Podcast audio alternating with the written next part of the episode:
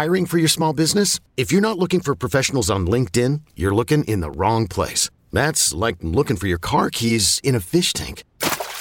LinkedIn helps you hire professionals you can't find anywhere else, even those who aren't actively searching for a new job but might be open to the perfect role. In a given month, over 70% of LinkedIn users don't even visit other leading job sites. So start looking in the right place. With LinkedIn, you can hire professionals like a professional. Post your free job on linkedin.com slash recommend today. Hey, I'm Brett Podolsky, co-founder of The Farmer's Dog. We make fresh food for dogs. We started the company when we saw what a huge difference it made in my own dog, Jada, when she stopped eating ultra-processed kibble and started eating fresh, whole food. The Farmer's Dog food isn't fancy. It's just real food delivered to your door in pre-portioned packs. It's better for them and easier for you. Get 50% off your first box at thefarmersdog.com slash podcast. That's thefarmersdog.com slash podcast. Hey, we're going to be talking a lot about sexual violence in this series. There's also some language. If either of those things are upsetting for you, please take care while you're listening. So it was a couple days before we were going to go to LA to interview a woman with a credible allegation of rape against Harvey. Rich McHugh is a news and documentary producer. And back in 2016 and 2017, he was my producer at NBC. He was alongside me while I was reporting on allegations against Harvey Weinstein, the Hollywood executive. And we were about to book our flights. I think you might have already booked your flight or might, might even been en route. And um, the decision was handed down to me by, by Rich Greenberg. Rich Greenberg runs the investigative unit at NBC News. He was our boss, and just below the president of NBC News, Noah Oppenheim. I'll never forget it. He said, uh, Noah was very, very clear. You are to stand down. You know, done. We're done here. I, I don't think I've ever been more angry in my life. And I went back to my desk and I wrote you and myself an email about what had, what was all said to me in that meeting. In in that moment, I realized a couple things. One, the story was dead at NBC for all intents and purposes for me. But also, there was another story now that that I had a certain responsibility to pay attention to, at the very least, like pay attention to, which is the NBC killing this story. This is the Catch and Kill podcast. I'm Ronan Farrow. Much of my reporting on Harvey Weinstein has become synonymous with the New Yorker magazine. That's where the story ultimately ran. And they're the folks I've kept reporting with in the months and years since. But what's not as well known is that much of the reporting actually started at NBC News, an outlet that decided not to run the story. Now, stories get killed all the time. Sometimes you just don't have enough reporting, don't have enough evidence. But that wasn't the case with the Weinstein story at NBC. We had a lot, and plenty more promising leads we could have pursued. And the fact that NBC passed on it, the fact that they didn't let us pursue those leads, raised a lot of questions, both outside of that building and within the network's own ranks. The story of what unfolded at NBC is a case study in the power of news organizations to safeguard the truth, and in how devastating the consequences can be when they do the opposite. And nobody had a clearer view of that drama or was placed in a more difficult position because of it than Rich McHugh. As I said, man, we're either going to get this on the air or probably get fired. Yep. Today, we're going to tell you that story how it happened in real time.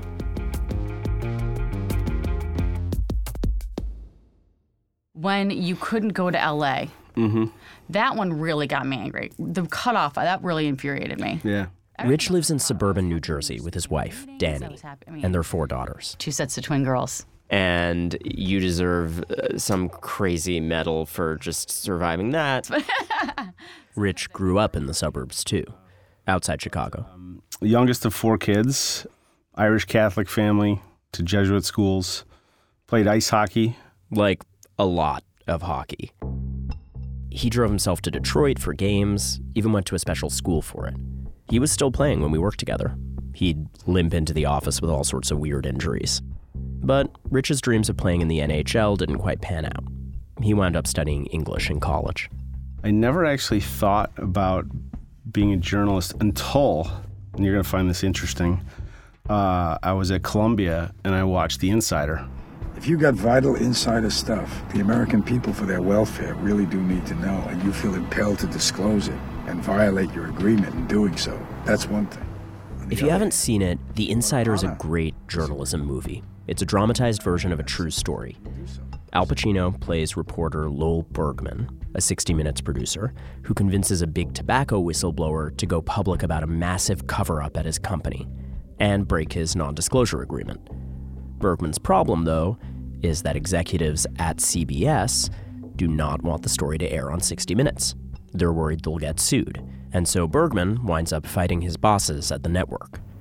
Since when has the uh, paragon of investigative journalism allowed lawyers to determine the news content on 60 Minutes?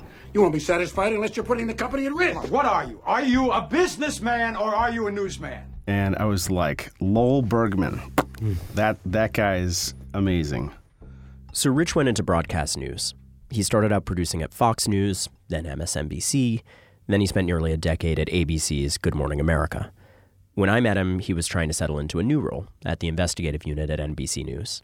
You know, I was trying to find my my spot. I was working with several correspondents and, you know, enjoying some of the work. I went overseas and did some crime stories about the NYPD, but I hadn't found a lane. I didn't have a correspondent that I was gelling with particularly, you know, there wasn't somebody that we ham and egged with.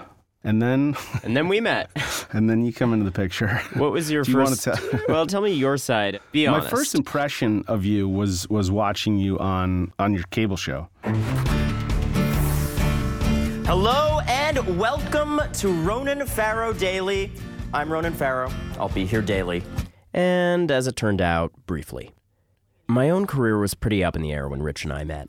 I was in my mid 20s. I'd been hosting this midday show on MSNBC. We got some bad reviews at the start, some good reviews by the end, and pretty much no viewers throughout. Hey, midday cable is tough. But enough about me. It's time for today's headlines. So it was canceled. I got bumped, and I became an NBC investigative correspondent. I was working with a rotating cast of producers on stories. That's when Rich and I got assigned to work together. We weren't exactly ham and egg ourselves. If I'm being honest, I was like, ah, you know, I'm I'm not sure I'm going to like this guy. I'm, you asked me to be honest. I did. I just remember I you you were you were texting all the time, like, what time? What you know? Is this right? Is that what are we doing? And I was like, I, I haven't I hadn't been used to that level of hands on. I'm sure that the producers working on this podcast who have any experience of me so far uh, are laughing at this because my work style is very much like I am so invested in every aspect of it and uh, like very controlling and I love to be collaborative and bring in other people but I also demand a lot of involvement. if I responded to one text, like, yes, you'd send me like 17 more texts, like, okay, now that you're listening, okay. I'm like, oh my God. yeah, thanks for putting up with that. Literally everyone I've ever worked with. I, I actually wonder in retrospect if they thought we would just cancel each other out and like a problem would be solved and they could just put us over in the corner, and be like, okay, McHugh and Farrow, they're done. Now to the next problem. Like, did they did they think we would actually develop some good work together? I I honestly don't know. But I, I don't know what the expectation was, but I doubted that we would develop good work together. There have always been unspoken norms about how mainstream outlets cover wealthy and connected men accused of sexual abuse. Like when I'd try to cover the allegations against Bill Cosby on my show, I'd sometimes get pushback from veteran producers. It was old news, it wasn't news. But things were starting to change. In spring 2016, The Hollywood Reporter ran a glowing profile of Woody Allen, glossing over a long-standing allegation my sister Dylan had made that he molested her when she was seven years old. And for the first time, the magazine got a lot of backlash for not asking harder questions about it. So they asked if I'd write something about the media's responsibilities when it came to this issue. For most of my adult life, I'd avoided talking about the allegations. At one point, I even told Dylan to basically quiet down about it. I'd been trying to build my own career on my own merits. But now I'd basically been cornered into confronting it. I'd begun interviewing my sister and looking through court records, and I'd realized that this was something credible, backed up by a mountain of evidence, even eyewitnesses. So I said I'd write the article. Farrow wrote, Very often, women with allegations do not or cannot bring charges.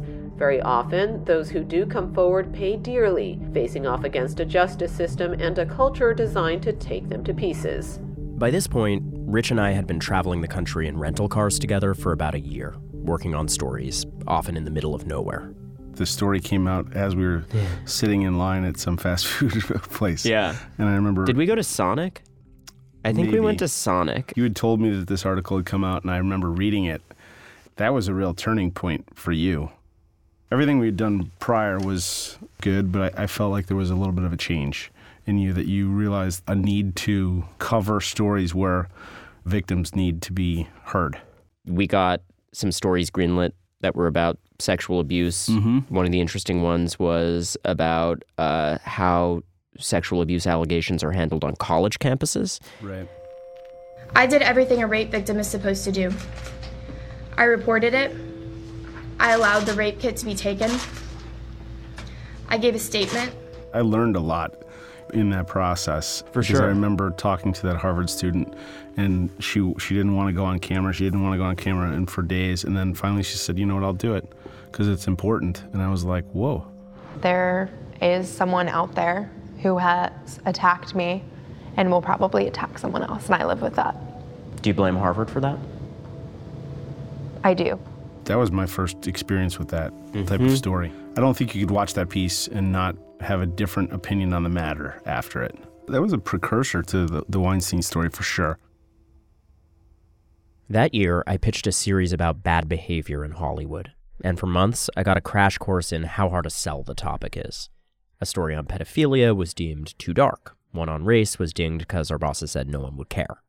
But I held on to a green light on one tough story I'd pitched Casting couch. the casting couch. It's a euphemism in the industry. It's when powerful people seek sexual favors from newcomers trying to get a foot in the door. And that fall, the term was coming up again because of something the actress Rose McGowan had tweeted. She used the hashtag why women don't report and wrote, quote, because it's been an open secret in Hollywood slash media, and they shamed me while adulating my rapist.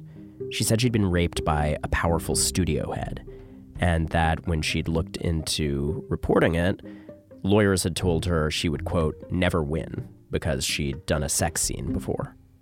The tweets came up in our planning meetings. We went up to uh, Noah Oppenheim's office and pitched kind of the, the the the stories that we wanted to go in on. Noah Oppenheim, again, is the president of NBC News. He's a former senior producer for Chris Matthews and for The Today Show. He also had a career in Hollywood, where he wrote screenplays, including one for Jackie, the Kennedy biopic starring Natalie Portman. And if I don't, they'll interpret my silence however they want. Her brow furrows, her lips are drawn.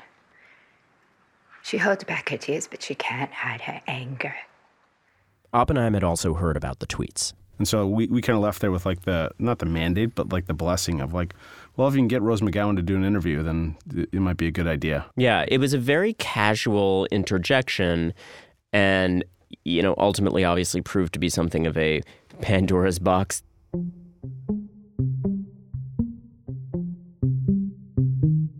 So very quickly it became apparent that like I would have to make these calls. Right, because you had just written this article and now you had some cred in, in the space.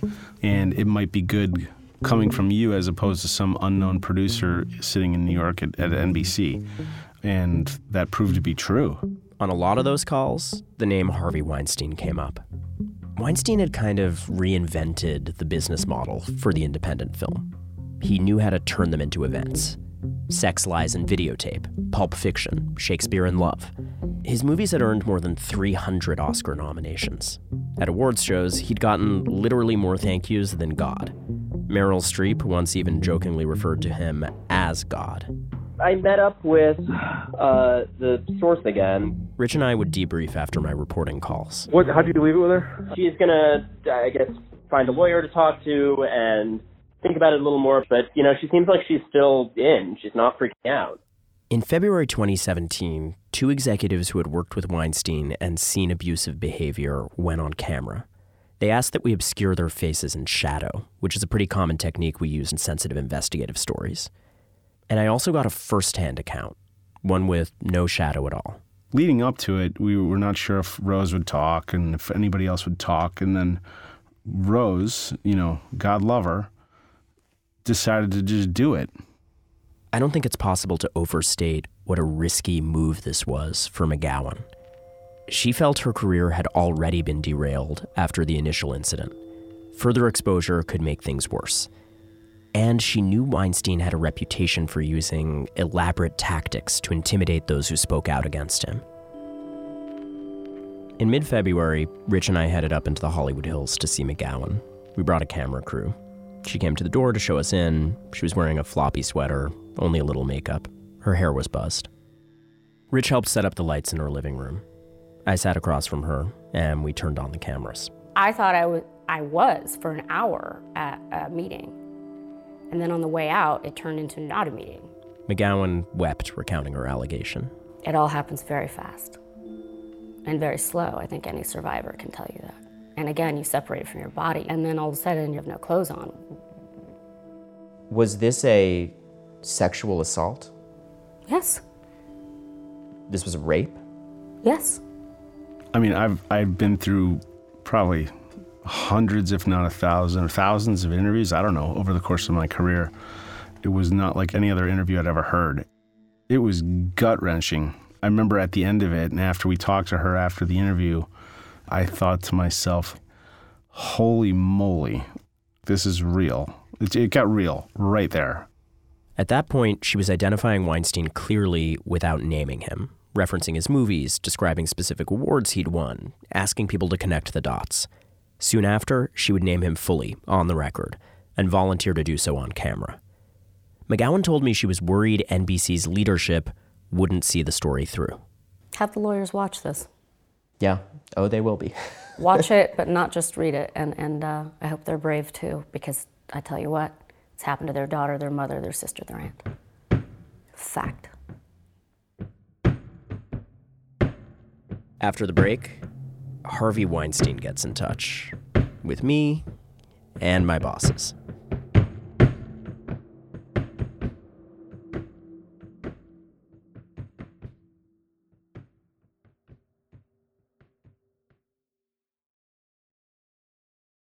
I'm Bobby Finger. And I'm Lindsay Weber. And I want to tell you about a podcast I think you're going to love. Who Weekly is a podcast about everything you need to know about the celebrities you don't. Does celebrity news stress you out? Are there too many people you've literally never heard of? Check out Who Weekly, a podcast hosted by Lindsay Weber and me, Bobby Finger. Each episode goes deep into the biggest Who celebrity stories of the moment, and if you're still confused, we even have a weekly call in episode where we'll answer the most burning listener queries. Who Weekly airs twice weekly with brand new episodes on Tuesdays and Fridays. Listen and follow Who Weekly on the Odyssey app or wherever else you get your podcasts.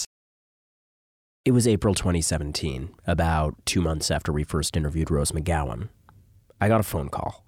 I called Rich to tell him about it right after. Hey, you there? Yeah, I'm here. So, um, I got another call from another uh, of Harvey's interlocutors. This guy. The call was from a guy named Matt Hiltzik. Hiltzik is a PR strategist.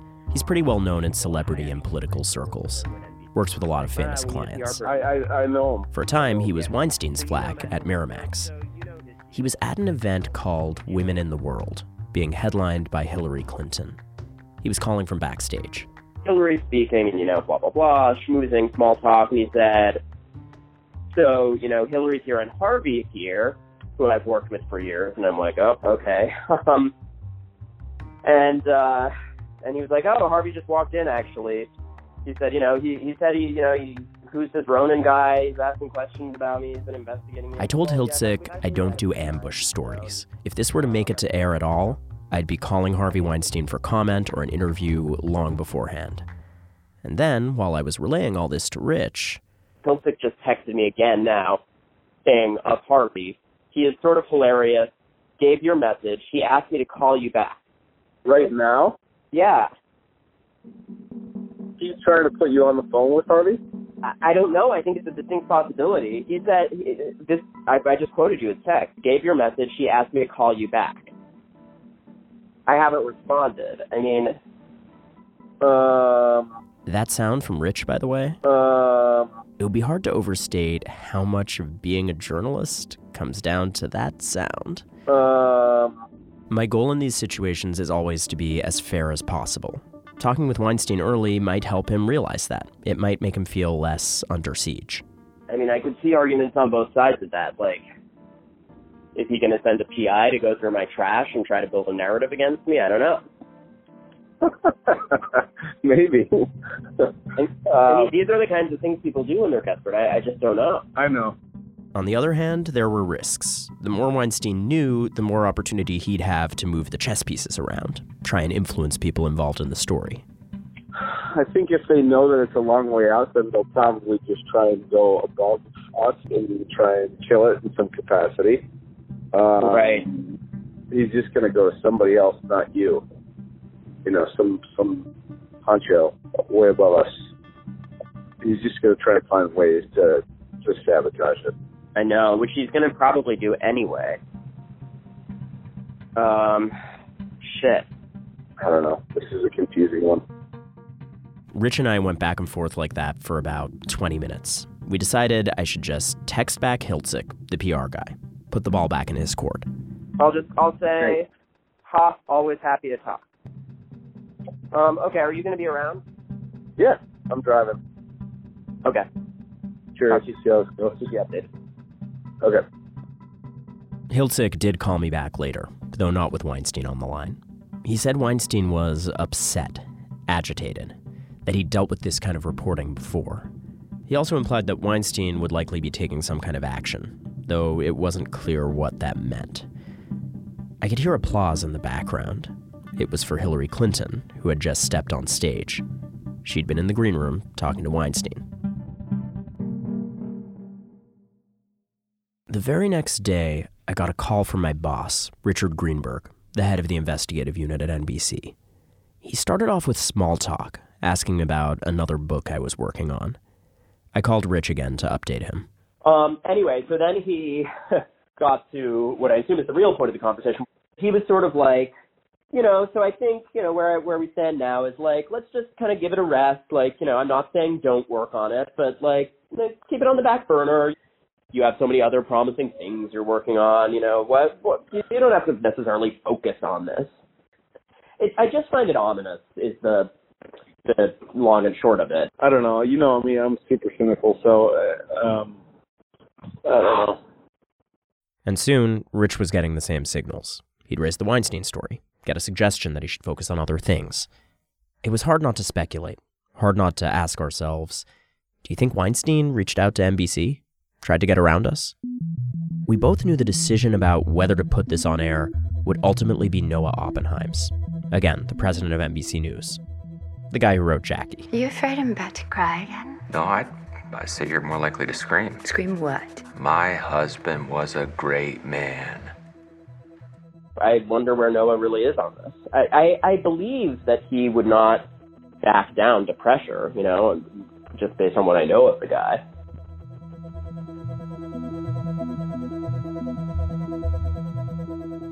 Rich and I were both worried. We decided we needed to work quietly without alerting our bosses and come back to them with a story so locked down they couldn't tell us to keep it on the back burner. So for the next few months, we scheduled Weinstein interviews around trips we had to take for other stories. Like we were shooting this story out in the California, we can sprinkle in some interviews around that. You were keeping some of the files associated with the story in a folder uh, associated with an, another earlier story that we had been working on called Poison Valley. Poison Valley. which was Um, about uh, Dow and Shell Chemical uh, uh, putting toxic waste in California farmlands. It just seemed fitting in some way. The reporting was getting stronger and stronger. I was getting more and more interviews with women with allegations and with people around Weinstein who had seen abuse. But I'd heard about one piece of evidence that might blow the whole thing open an audio recording of Weinstein made by an Italian model named Ambra Gutierrez, who was wearing a wire. And she'd managed to capture this moment where Weinstein appeared to confess to repeatedly assaulting women. Gutierrez had been assaulted by Weinstein the day before. He'd grabbed her breasts without consent. Here's what I'll say about this recording the actual story of how it was made and how I eventually got a hold of it I got it. is truly surprising. Recording? And I will tell that whole story in the next episode of this podcast. But for now, just know I got the recording. The recording, the audio. Come on. And Rich was the first person I wanted to play it for. I'll never forget the first time I heard the audio. You walked into NBC and we went into like a side room and you played it for me. I'm telling you right now. What do we have to do here? Nothing. I'm gonna take a shower. You sit there and have a drink. Water. I don't drink. Uh, can I stay on the bar? No, you must come here now. I, I remember thinking at the time, like, his voice was like so monstrous and chilling. In that moment, you saw, at least I heard for the first time, what all these other women had talked about. I want to do something I don't want Go to. to the bathroom. Come here. Listen to me. I want to go downstairs. The most damning portion of the recording comes when Gutierrez asks Weinstein why, the day before, he touched her breasts. And Weinstein says, I'm used to that. Sorry, just come on. I'm used to that. But Come oh, on. are you used to that? Yes, come in. You're No, but I'm not used to that. Won't do it again. Come on. It was the first time in my producing anything that fear kind of just all of a sudden injected itself into it. The thought I had at that moment was this is the beginning of the end of Harvey Weinstein.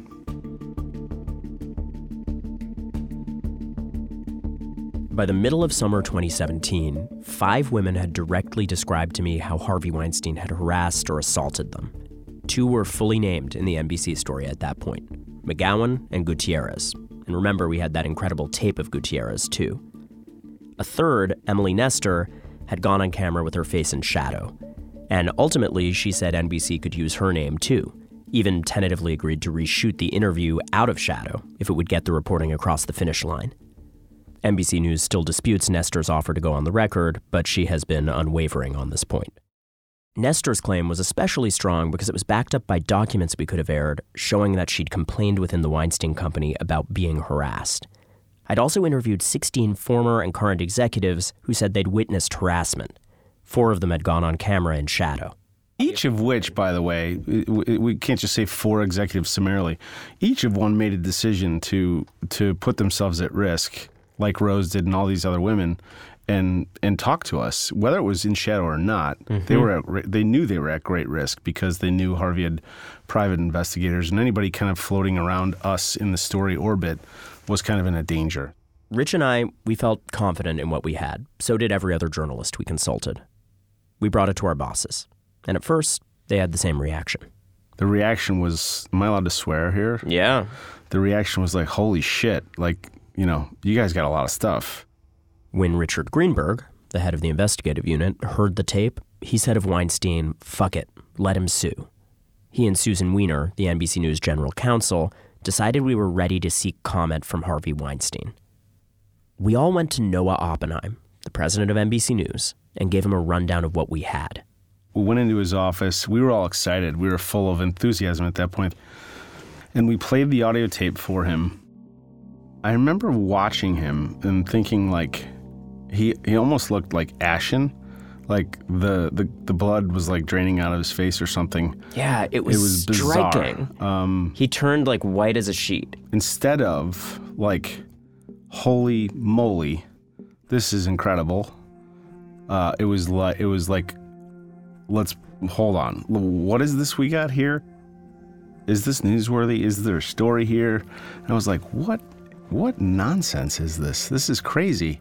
There were questions about where we would air the material, whether the runtime was too long to get on air. you know, we talked about the merits of it. I think I mentioned like, well, we could put this thing online. Like, we, you know, we were we were f- still fighting. He said, well, I gotta, I'll have to bring this to Andy. That would be Andy Lack, chairman of NBC News and MSNBC, our boss's boss's boss.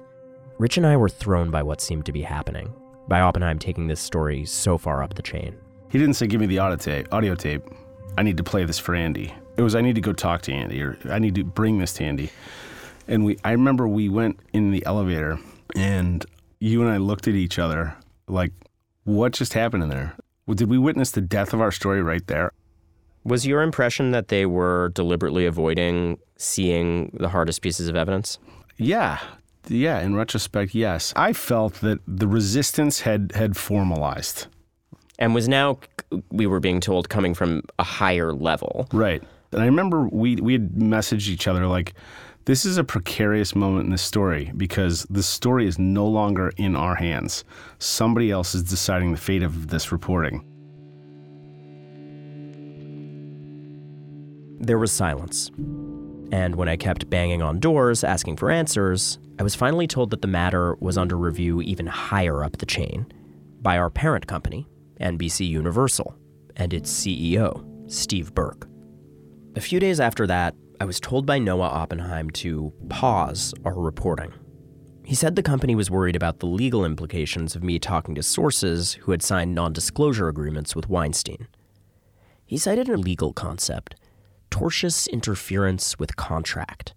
It refers to when someone deliberately tries to mess up a contract between two parties, usually to gain some kind of business advantage. If you remember the phrase at all, it's probably from a movie. Because there's a legal concept that has been getting some new attention recently tortious interference. Yeah, that movie, The Insider, about CBS News' parent company shutting down its big tobacco reporting using this same specious argument. Does he go on television and tell the truth? Yes. Is it newsworthy? Yes. Are we going to air it? Of course not. It was baffling because it was like it was like the script of the movie playing out for us in slow motion. I remember Jonathan, my partner, at one point just sort of shouting, frustrated, like, "Has no one in this building seen The Insider?" And you're questioning our journalistic integrity. No, I'm questioning your hearing.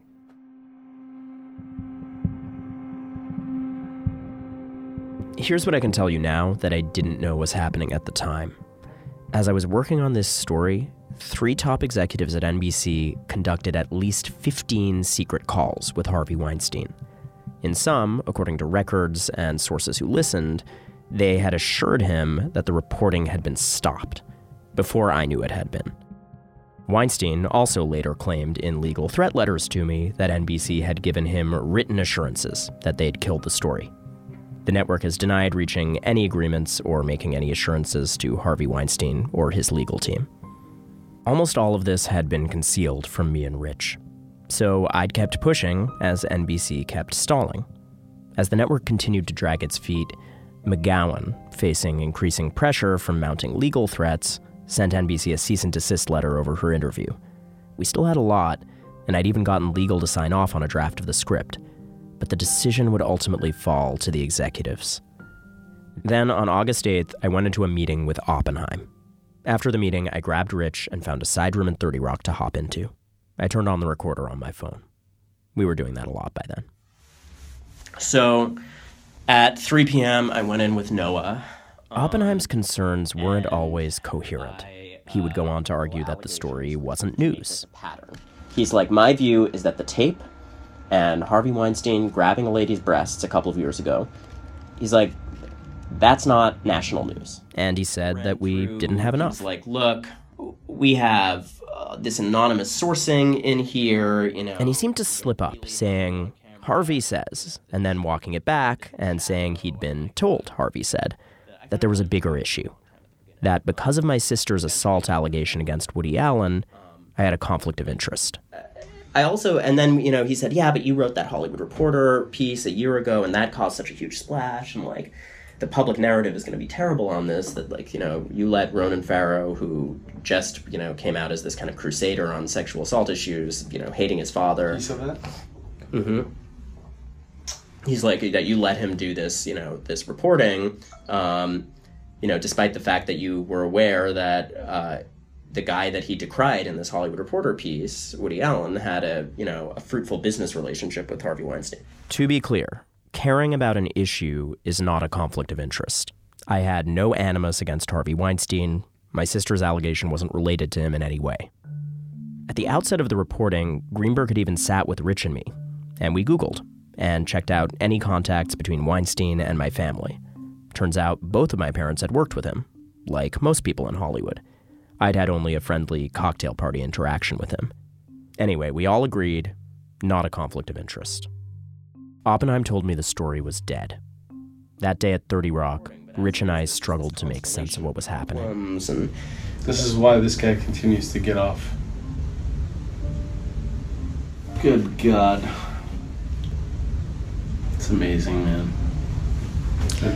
He can win by just, or at least hold this off and get a news organization full of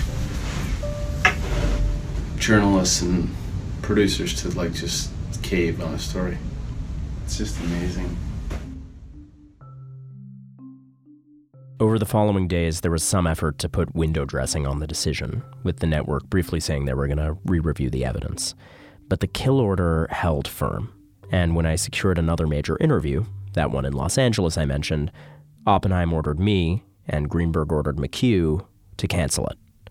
Oppenheim told me NBC couldn't have anything to do with the story. After NBC killed the story, Oppenheim got a warm email from Weinstein, burying the hatchet. He mentioned how great Megyn Kelly's show was. Quote, I'm going to send you a little gift to celebrate, he wrote. Then Weinstein's staff got the email they typically got when a gift was mailed out. Update, it read. Noah Oppenheim received a bottle of Grey Goose. So I took the evidence to the New Yorker, and they looked at the same reporting NBC had sent away and ran on all cylinders to build on it and get it out. You'd be surprised how many leads start to pan out once you aren't being told to cancel interviews every time you reveal they're happening. It took a little more than a month to go from greenlighting the story to publishing it. Rich had encouraged me to take the story elsewhere, even though it meant he couldn't be a part of finishing the reporting. I was a contractor who worked in print occasionally. He was still a full time employee at NBC and had to keep his job to support his girls. He felt conflicted about staying at the network. Other journalists on the NBC investigative unit did too. In the same way that we were asking, you know, victims of sexual assault to come forward and tell their stories, like we had a responsibility then to to shine a light on what was happening at NBC. The day the story broke, I went on the Rachel Maddow show. Joining us once again is Ronan Farrow. He's a contributor for the New Yorker magazine who broke this explosive story today uh, about further revelations concerning Hollywood mega producer Harvey Weinstein. Again, the NBC executives asked me not to talk about why the story didn't run on the network. I told them I wouldn't bring it up, but also wouldn't lie. But let me tell you, folks, that Rachel Maddow, she's got a nose for a good story. And NBC says that you know you didn't that the, the story wasn't publishable, that it wasn't ready to go by the time that you brought it to them. But obviously, it's ready to go by the time you got it into the New Yorker. Uh, I walked into the door at the New Yorker with a uh, an explosively reportable piece that should have been public earlier, and uh, immediately, obviously, the New Yorker recognized that, and it is not accurate to say that it was not reportable. In fact, there were multiple determinations that it was reportable at NBC. After the show, I texted Rich. I was out celebrating my wife Danny's birthday. Um, we were at a restaurant, and you sent me a text in the middle of it saying, um, "Boom." You know, I told the truth. I guess that's former NBC correspondent now. That was my last appearance on MSNBC for a while. Rich, however, still had to go into work the next day. He and the investigative team were called into a meeting with Oppenheim, where Oppenheim largely went on the defensive. We tried and want to correct the noise out out there, and we supported this story. And Ronan's, you know, we've been putting him on our air. And he he tried to go down this road, and I, I literally it was like the second most mad I've ever been in my life. And people in the room described it like we could feel like the back of your neck getting red. Like um, I was like I'm witnessing a uh, a cover up. But I mean, there's no other way to. I was like, I'm witnessing them rewriting my history there was a point where I was like, you know what? I'm I'm either gonna just bite my tongue or I, or I'm gonna have to actually confront this in this meeting, and it was terrifying because I was like, this guy's the president, and I'm, you know, a senior produ- or supervising producer, and so I said, I just went in. I was like, you know what? Forgive me, but I have to correct you on some things, and uh, it got it got messy. A lot of the members of the investigative unit like really got upset and asked some really tough questions to the point where he was like, you know, uncle. A few weeks later, more news broke at NBC. After what was at the time called an allegation of inappropriate sexual behavior in the workplace, Matt Lauer, the network's biggest star, was fired. And again, NBC executives went to confront a room full of journalists. So in this, what I call it, um, you know, this familiar bit of performance art, Noah calls this meeting and walks through how it's a sad and you know sad day at NBC, and Matt Lauer is now fired, and a, a brave young woman came forward, etc., and described allegations against him that were serious, and so we took action and fired him. And does anybody have any questions? And Rich, feeling upset and emboldened, raised his hand and asked a question about whether this was a pattern. Has anybody ever raised any sort of sexual misconduct claims against Matt Lauer? We've all heard stuff about Matt Lauer. Everybody in the building hears that there's affairs and such, but has anybody ever raised like sexual misconduct? Like, have you ever, has anybody ever, you know? And it was like, no, you know, nobody. Um, and we went back and looked and looked in all the files and looked in every room in this building, and there was nothing about Matt Lauer. In that meeting with the investigative unit and others over the ensuing months, Oppenheim and Kim Harris, the NBC Universal lawyer, would swear that the company hadn't been aware of any complaints about Lauer, and more broadly, hadn't reached any sexual harassment settlements with anyone in the prior six or seven years. Eventually, I'd learned that in that time frame, they'd actually reached at least seven. The network euphemistically called them enhanced severance, agreements that tied non disclosure provisions with staggering amounts of money as women left or were pushed out of their jobs.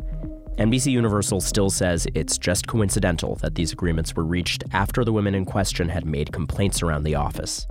The women on the other end of these agreements certainly considered them sexual harassment settlements, and an executive involved in brokering some of them later confirmed that purpose to me.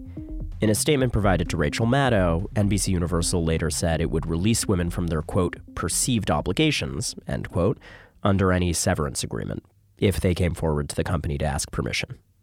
So, as NBC was arguing that it was impossible for us to report on Harvey Weinstein's sexual harassment settlements, they were upholding their own. And all of those secrets had been under threat of exposure as Harvey Weinstein bore down on them during that long year of reporting. Even at the time, Rich felt he was being lied to. The network offered him a raise to stay, but he felt like he was being asked to sign on to the party line that we never had the story, or at least stay quiet about the whole thing. Going to work each day became a little bit more soul crushing because I was like holding this in. Um, one of my dear friends at the network, senior correspondent, she's like, "Look, man, you're you're walking around like Eeyore." You were kind of difficult to live with for a little while. That's Danny again, Rich's wife. It's going to in- kill you internally. You're going to be miserable.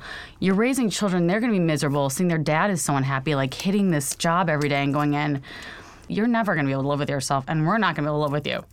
So you Yeah. gotta get, you got to go. She's like, "You're you're never going to be happy if you stay here and you don't if you don't s- do your part to to say what you need to say." I had to decide what kind of person I was going to be. What what made you different? Why when you have something playing out that is about a collective shutdown and people passing the buck and corporate cowardice, why did you feel it was your responsibility to do the right thing? Um, I think honestly, it goes back to the the women in the story and Rose. You know, from the moment I heard her tell her story to us, you know, there was a tremendous responsibility we shared to to move the ball forward because they risked a hell of a lot. I don't know. I felt the responsibility not to screw that up. You know, I had every intention of continuing, and so when your own network says no, you can't, even though you've worked on this for eight months, I knew in my gut that was just wrong. How did having four small daughters weigh on these ethical decisions that you were making? It was a huge part of the decision. It's like, what kind of world do I want them to grow up in?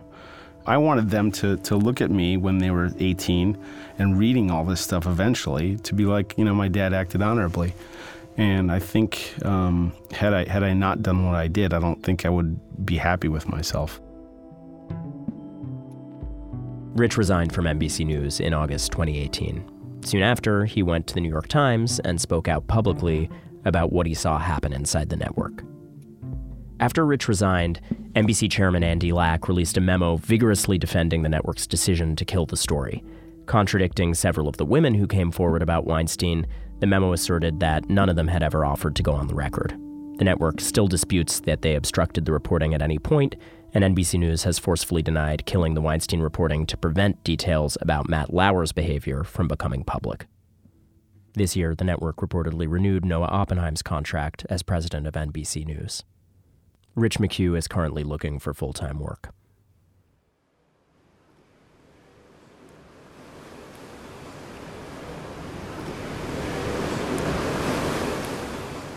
Hi, this is Lowell Bergman, investigative journalist and former producer for 60 Minutes, which was the basis for Al Pacino's character in The Insider. I'm recording from a beach in the Caribbean, where it's almost certainly nicer than wherever you are listening to this podcast. And I'm going to read the credits now. The Catch and Kill podcast is a production of Pineapple Street Studios and Ronan Farrow. It was produced by Sophie Bridges, Sharina Ang, Janelle Pfeiffer, Ujin Lee, and Laura Dodd. Our senior producer is Eric Mennel. Editing by Joel Lovell. Executive producers at Pineapple Street are Jenna Weiss Berman and Max Linsky. Production help from Emily Becker, Maddie Sprung Keyser, Noor Abraham, and Alex Petroskovich. Fact checking by Sean Lavery. Music in the episode from Blue Dot Sessions, Marmoset, and FirstCom. Special thanks to John Lovett. Next week, we're going to hear the story of the secret recording that helped undo Harvey Weinstein from the woman who made it. And so I thought that that's it. They heard it. I was saying the truth. and instead, they, they asked me, Ambra, could you do something for us? And I said, Yeah, absolutely. They said, um, Would you want to meet them tomorrow and wear a wire? This all, of course, is based on reporting I did for my book Catch and Kill, which is available wherever you buy books. Thanks for listening. We'll be back next week.